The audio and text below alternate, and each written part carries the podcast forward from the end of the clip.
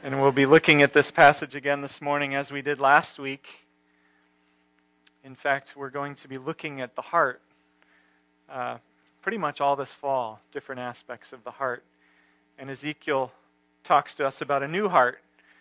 So, Ezekiel 36, verses 22 to 32, if, you have, uh, if you're using the seat Bibles, you'll find that on page 613.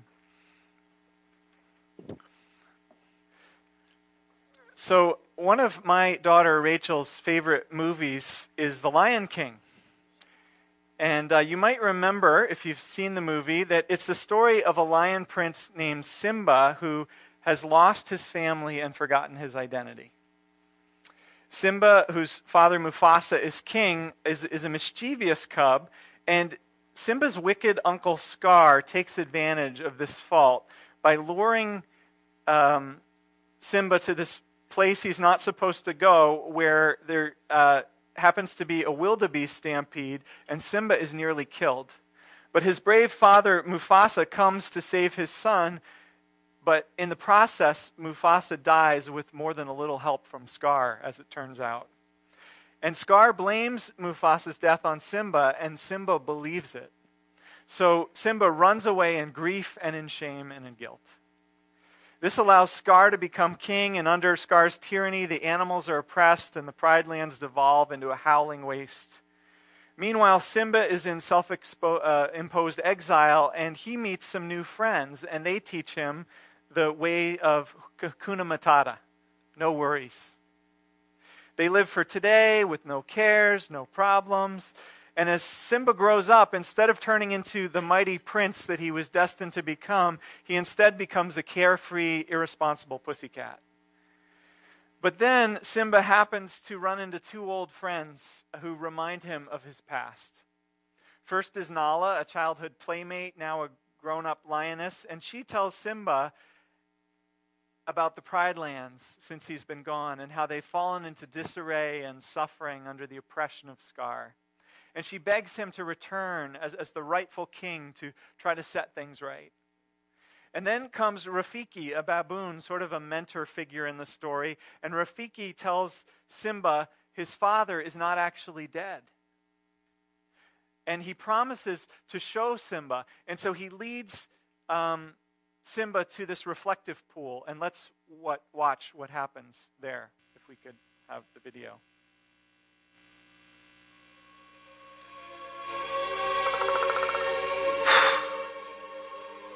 That's not my father. It's just my reflection. No. Look harder.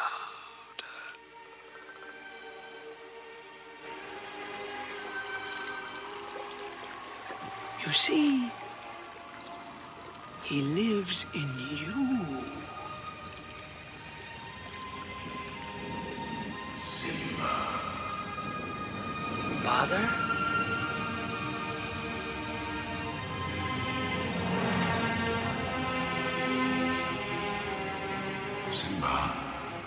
Forgotten me. No. How could I? You have forgotten who you are, and so forgotten me. Look inside yourself, Simba. You are more than what you have become. You must take your place in the circle of life. How can I go back? I'm not who I used to be. Remember who you are.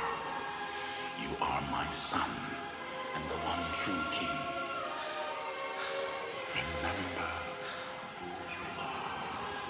No, please, don't leave me. Father! Don't leave me.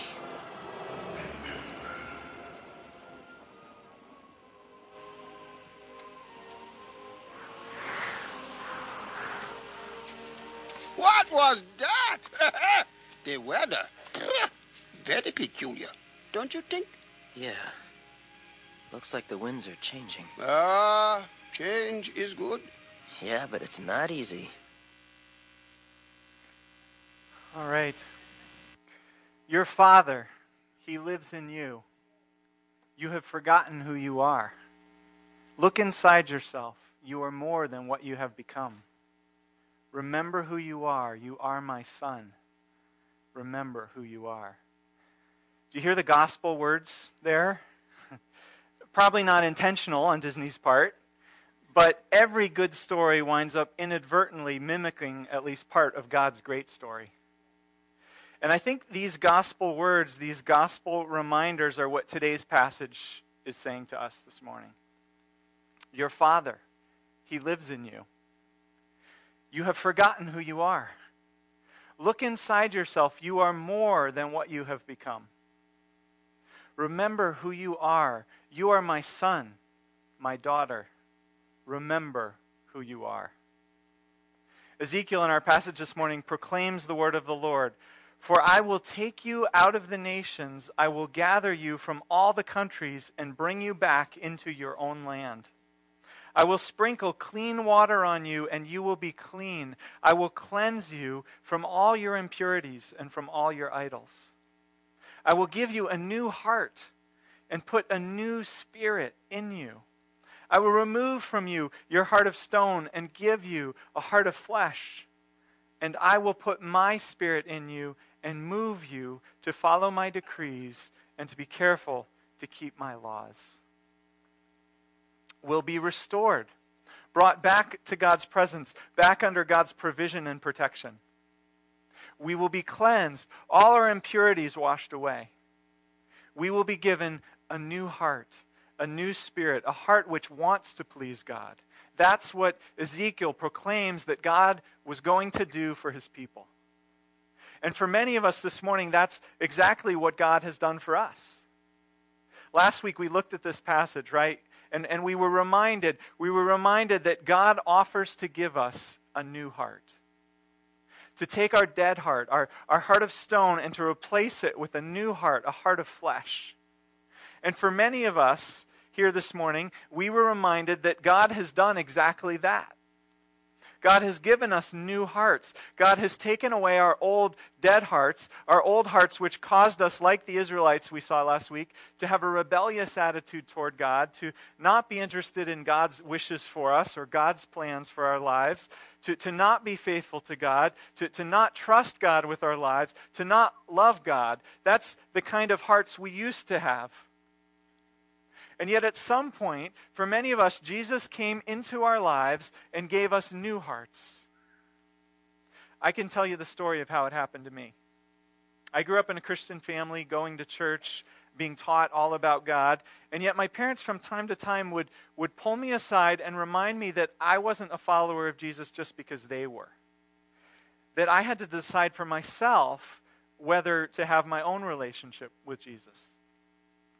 And yet, all through high school, I, I, I put this off because I knew what Jesus expected.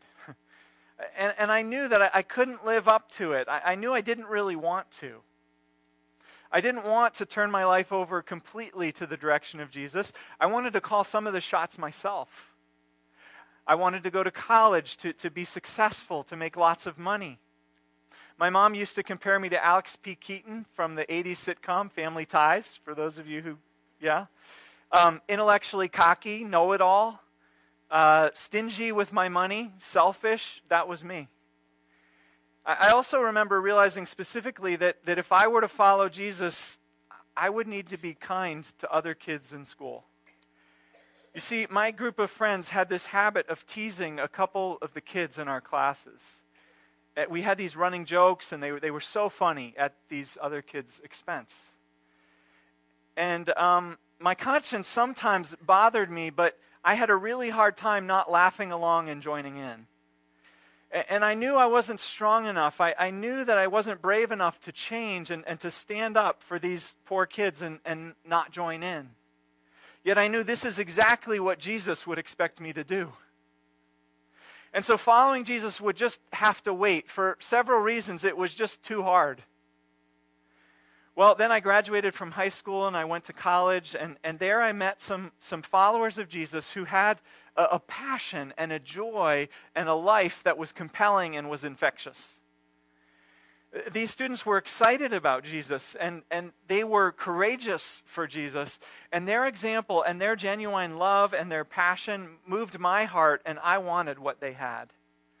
And, and so I asked Jesus finally to forgive my sins and to give me a new heart And I told Jesus I would follow him and, and I would let him be my Lord after all, and, and I was baptized. And guess what? I started to change. In some ways, immediately and dramatically, and in other ways, it was a little bit at a time. I developed a new love for people that I didn't have before that.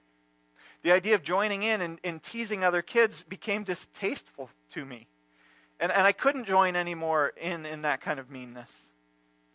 I became less interested in making lots of money, and I started wondering how I could devote my life to help other people. I stopped caring about being right all the time. You see, I now had a new heart, and I was becoming a different person. Many of you could tell similar stories about your own lives, right? You've had similar experiences as, as, as Jesus came into your life and as God gave you new hearts. But the other thing that I've heard some of you say as you reflected on last week's sermon is that life as a follower of Jesus is not just a dramatic before and after shot, that it's messier than that. That some of you, even though you have new hearts, you've admitted that, that you still all too often struggle with many of the same old desires and inclinations which have always flowed out of your old heart. It seems that there's a lot of the old heart in there too that, that a battle is going on between the new and the old. And sometimes it's not even a battle. In some areas of your life, the old heart is just still playing calling the shots, right? I know, I'm there with you too. I experienced this too.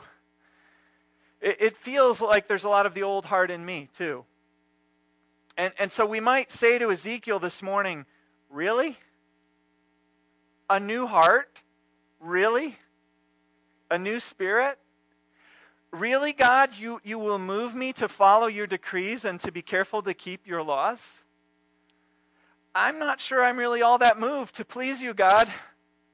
I, I mean, I sort of want to to a point, but there's another part of me which doesn't really want to get all that serious about all you might ask of me.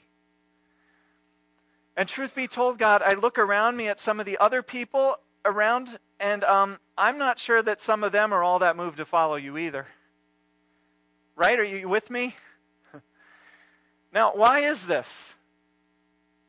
Why, if, if God has actually given us new hearts, why don't our hearts always act so new? Well, let me give you three reasons. First reason, think with me. These will probably resonate with you. We live in a world which is not encouraging our hearts to love and follow God. Friends, work environment, family, TV, movies, the media, school. All around us, there are influences pushing on our hearts, tugging on our hearts, marketing to us, enticing us, luring our hearts to chase after other things, pulling us away from God. Let me ask you, what is the world doing to your heart? And what are you doing to guard your heart? Second reason our hearts don't act more new. The Bible calls it the flesh. It's sometimes translated the sinful nature. And it's the part of us which isn't new yet. You see, there's more to us than our new hearts. We've also got minds, we've got thoughts and assumptions and memories, and we've got bodies, we've got desires and emotions and urges and cravings. You know, often today we associate the heart with, with our emotions, but that isn't the way the Bible thinks of it. In the biblical view, our emotions are in our belly, they're in our gut. Um, Luke, could we have that slide now? Um, our hearts, from the biblical view, aren't so much about our emotions, but rather they're about our choices. Our hearts are the core part of who we are. They're the control center, the deepest part, that part which is ultimately responsible for the decisions we make and, and who we are. So, sure, our brains have thoughts, and our guts have emotions and desires, and they influence us. They pull and they tug on us, but they are not us. Ultimately, it's our hearts that choose, our hearts that decide, our hearts that shape who we are and how we behave. But here's the thing our minds, our emotions, and our feelings, our, our flesh can have a big influence on our hearts. Our minds influence the data that our hearts use to make decisions. Feed the heart bad data, and the heart will make bad decisions. And our emotions and desires also pull and tug strongly on our hearts, and some of us have never learned to say no to our emotions. And so our emotions, our desires, they lead us around like we're a pig with a, a, a ring in its nose. It's called having no self control, it's called lacking self discipline. So there's a lot going on in here, right? We're complex. We, we have mixed motives. We have battles going on inside of us. No wonder our hearts don't act more new. All right, you can go to the black slide now. Thanks, Luke. But there's a third reason, too, that, that our hearts don't act more new, and this one is spiritual. The comedian Flip Wilson made this one popular when he said, The devil made me do it. And Wilson was right, but he was also wrong. He was wrong that the devil makes us do it. But he was right that there is a devil which seeks to influence our hearts. According to the Bible, there's a spiritual world that's inhabited by spiritual beings, and not all of these beings are on God's side. There's an enemy which seeks to influence us, to influence our hearts, to turn away from God and to doubt God's goodness. Like the snake in the garden who tempted Adam and Eve, this enemy seeks to make us question God's goodness, and it encourages us to, to strike out on our own and to decide for ourselves what is good and what is not. This voice says to our hearts, Don't blindly follow God. Decide for yourself what you think is best, what you want to be best. And so, three influences here are, are pushing and are pulling on our hearts the, the world, the flesh, and the devil. No wonder our new hearts don't always feel or act very new. And this push and pull, this, this tug of war between these different influences as we work out and as we struggle out whether our new hearts ultimately will have final say, this is a big part of what the Christian walk is all about, how we deal with all of this. And we could spend a long time talking about strategies to overcome these influences which war against our hearts, how we can develop self control, how we can fill our minds with truth, how we can overcome temptation, etc. But for this morning, I, I want to focus us on the main point, which is the good news that Ezekiel has for us today, which is repeated throughout the Bible, and it's this God really has given us new hearts. And God fully expects these new hearts to take the lead in transforming our lives. God has given us new hearts. God has come close to us, and God has breathed into us with God's own Spirit. God has taken our heart of stone, if we're a follower of Jesus, and given us hearts of flesh in place. Hearts which are, are um, alive to God, hearts which are fully capable, fully disposed toward trusting God and loving God and pleasing God, toward living brand new, transformed lives. And so I think the first thing we need to remember when we talk about living the Christian life is what Simba needed to remember in the movie clip that we saw earlier, and that's this Your Father, He lives in you. You have forgotten who you are. Look inside yourself. You are more than what you have become. Remember who you are. You are my son, my daughter. Remember who you are.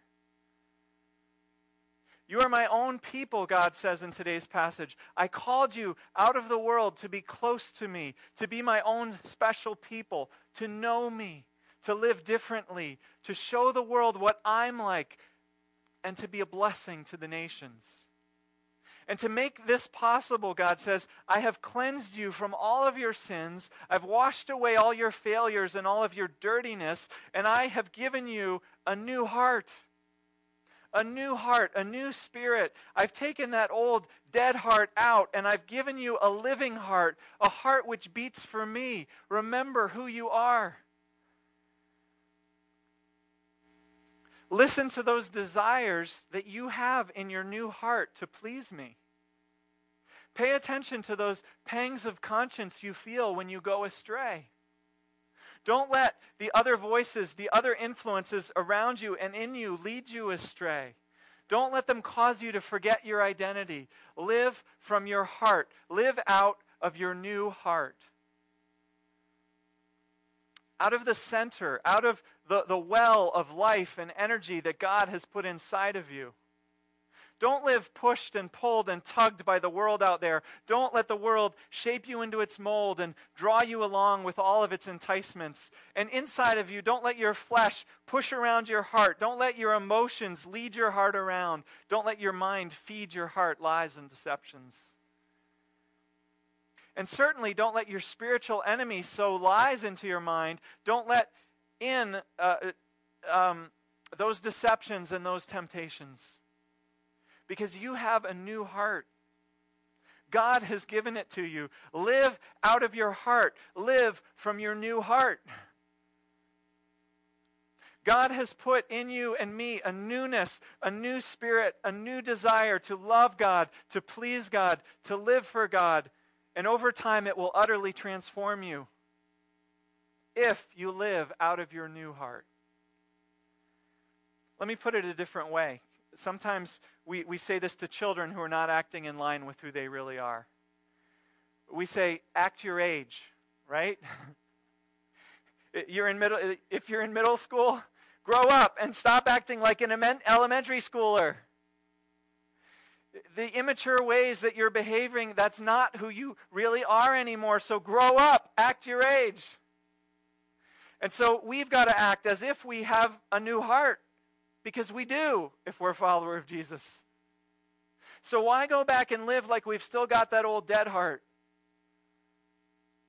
Let me remind you what happens to, to God's people when we don't live out of our new hearts. We wind up faking it, going through the motions. We wind up trying to act respectable at church and even holy on the outside, but on the inside, we're full of coldness and apathy and bitterness and judgmentalism. We, we fall back into the trappings of, of religion, the, the rituals, the, the routines, the, the habits. But, but there's little passion, there's, there's little transformation, there's little power, and there's little life. And then the world looks at us and they say, if that's being a Christian, who would want to be one? Because we've lost the heart of it.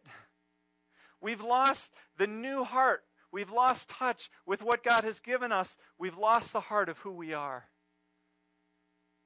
We've got to get back to living from our new hearts. I don't know about you, but, but sometimes I get discouraged. I, I feel far from God. I, I lose my motivation to keep growing spiritually. I, I look at my life and I can get overwhelmed with how much still needs to change about me. And, and I'm aware of so many motives battling inside of me which are not in line with what God wants. Well, Ezekiel is speaking into that reality today, which we experience. And Ezekiel has good news for us. Saying, yeah, all that might be true, but, but you have another motivation too. At the very core of who you are, God has planted in you a new heart. God has given you a new spirit. There's a part of you, the very core of you, that does want to please God. Don't lose touch with that. Be encouraged. That's who you really are. Live out of that. Let your heart hold sway in your life. Guard and nurture your heart. Let me close with an illustration of what this might look like.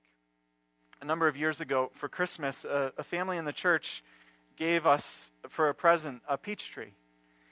And uh, it didn't come full grown and full of peaches, as nice as that would have been. Um, but it wasn't a mere seed either, it was a real tree. It, it, made an impression in our yard as soon as I planted it there. Its, its presence was notable, noticeable, and it was alive and it was growing. It was full of potential.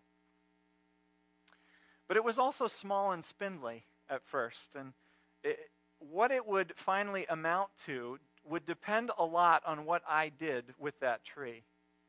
So, what did I do? Well, I, cleared space for it so it could flourish, so it could get enough sun. I, I staked it up with cords so it had support, so it would grow straight. I uh, watered it to help it get established. I pruned it early each spring. I treated it when it developed a fungus. And now each summer we get delicious peaches. That's kind of like the hearts that God has given us. They're, they're full of life and potential. They make an impact as soon as God plants them in us. And, and yet, if, if we neglect them, if we don't tend to them, over time they can wither, they can grow stunted, they could stop bearing fruit. Lots of competing growth can grow up and over and around them and crowd them out, and they can get lost in the jungle of our busy lives. And so, again, hear the good news Ezekiel reminds us of this morning. I will give you a new heart and put a new spirit in you. I will remove from you your heart of stone and give you a heart of flesh. And I will put my spirit in you and move you to follow my decrees and to be careful to keep my laws. Your Father, He lives in you. You have forgotten who you are. Look inside yourself. You are more than what you have become. Remember who you are. You are my son, my daughter. Remember who you are. Remember your new heart.